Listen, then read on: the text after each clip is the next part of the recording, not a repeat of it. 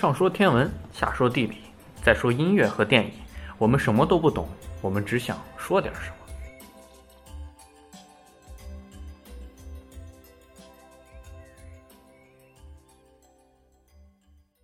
那我们现在开始聊聊音乐。我们这期音乐的主题是门德尔松的小提琴协奏曲。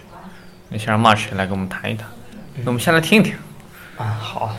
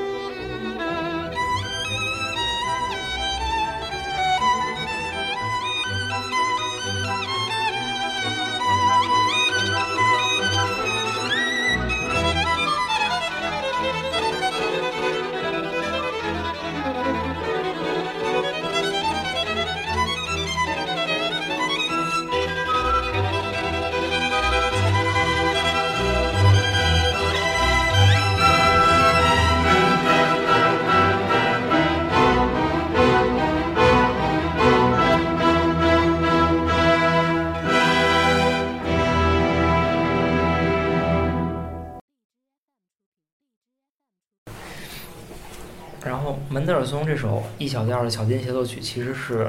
也是历史上最著名的小提琴协奏曲之一。有一些分类方法把它称之为四大小提协奏曲之一，当然这是中国人分的，也不是特别有参考性。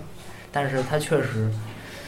历史上有名小提琴协奏曲，其实主要也就是贝多芬的、柴可夫斯基的、门德尔松的、呃勃拉姆斯的、西贝流斯的，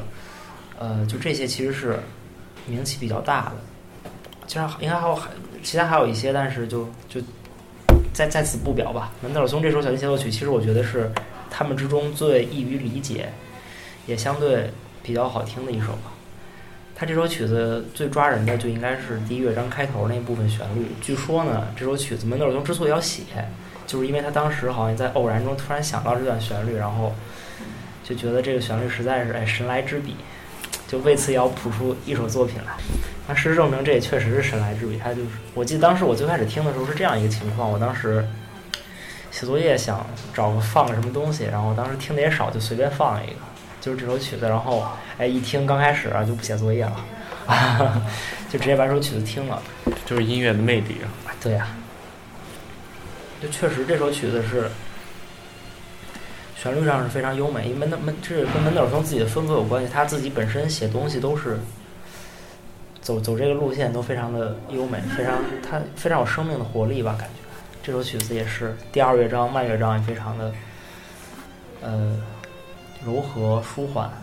就第三乐章也是比较活泼欢快，这也是很就这都是套路。就很多曲子其实都是哎，第一乐章上了一张快板，中间加一个加一个慢板，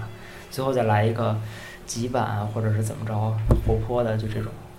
很多就比较古典协奏曲都走的是这个路线。这首曲子其实比较传统，但是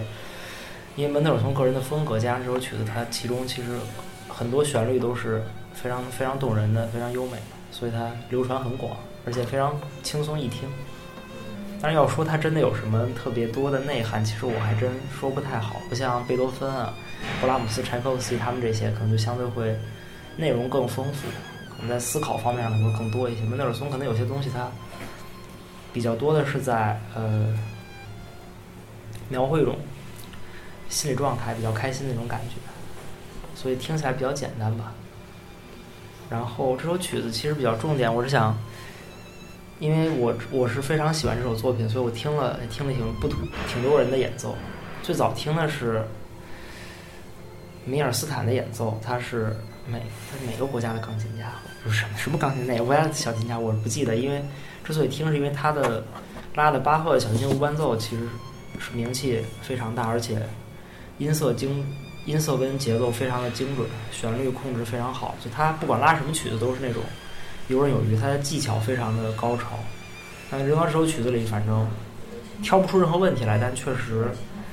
当时听也是哪就是受到了触动。但是我觉得其实它并不是说我听过最出色的版本，因为感觉可能缺少了一些比较门德尔松式的东西。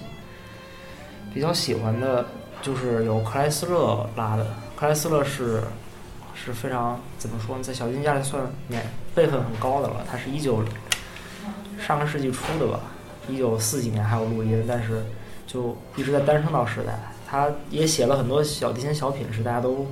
耳熟能详的，像什么《爱之喜爱之悲》，我估计各位都听过，只不过提起名字可能爱的忧伤就有有有一点这个意思。提起名字可能不一定知道，但是那个旋律大家都是耳熟能详。看动漫里面有啊。反正他他其实作为一个小提琴家，其实有很高的成就，因为他拉琴也有他自己的特点。他的音色就是怎么说，区区分度很高，他音色非常的温暖。然后他放到这首曲子里来说，就因为他这首曲子我本身就觉得他应该是走走一个这样路线的，非常活泼欢快，非常的让人感到温暖，所以他的音色其实放在这儿，我觉得非常的合适。但是因为录音确实年头比较久，老听有时候可能会觉得比较不舒服，所以之后又找了一些其他的。当然，说新说新录音之前，还有另外一个我更喜欢的历史录音是耶胡迪梅纽因他在一九三几年留下的这首这首曲子录音。就是梅纽因他的这个小提琴家活的年头很长，他活到了九九几年，他辈分也很高。他但是他其实在年轻的时候是一个天才型的小提琴家，他拉琴的音色特别的特别特别特别的明亮和华丽，非常的动人。但是他年纪大大大一点之后，慢慢的就，我就觉得他拉的没那么出色了，技技法有退步，但是他在宣传音乐和音乐教育上做的贡献其实很大，但他在年轻时候的录音可以听出是他天才的味道，尤其是这个一九三几年的这个三几年具体我不记得，留下的这个门德尔松小提琴协奏曲的这个录音，它的音色，因为录音的缘故也是他他这主奏小提琴的音色其实算是盖过了乐队，但是呃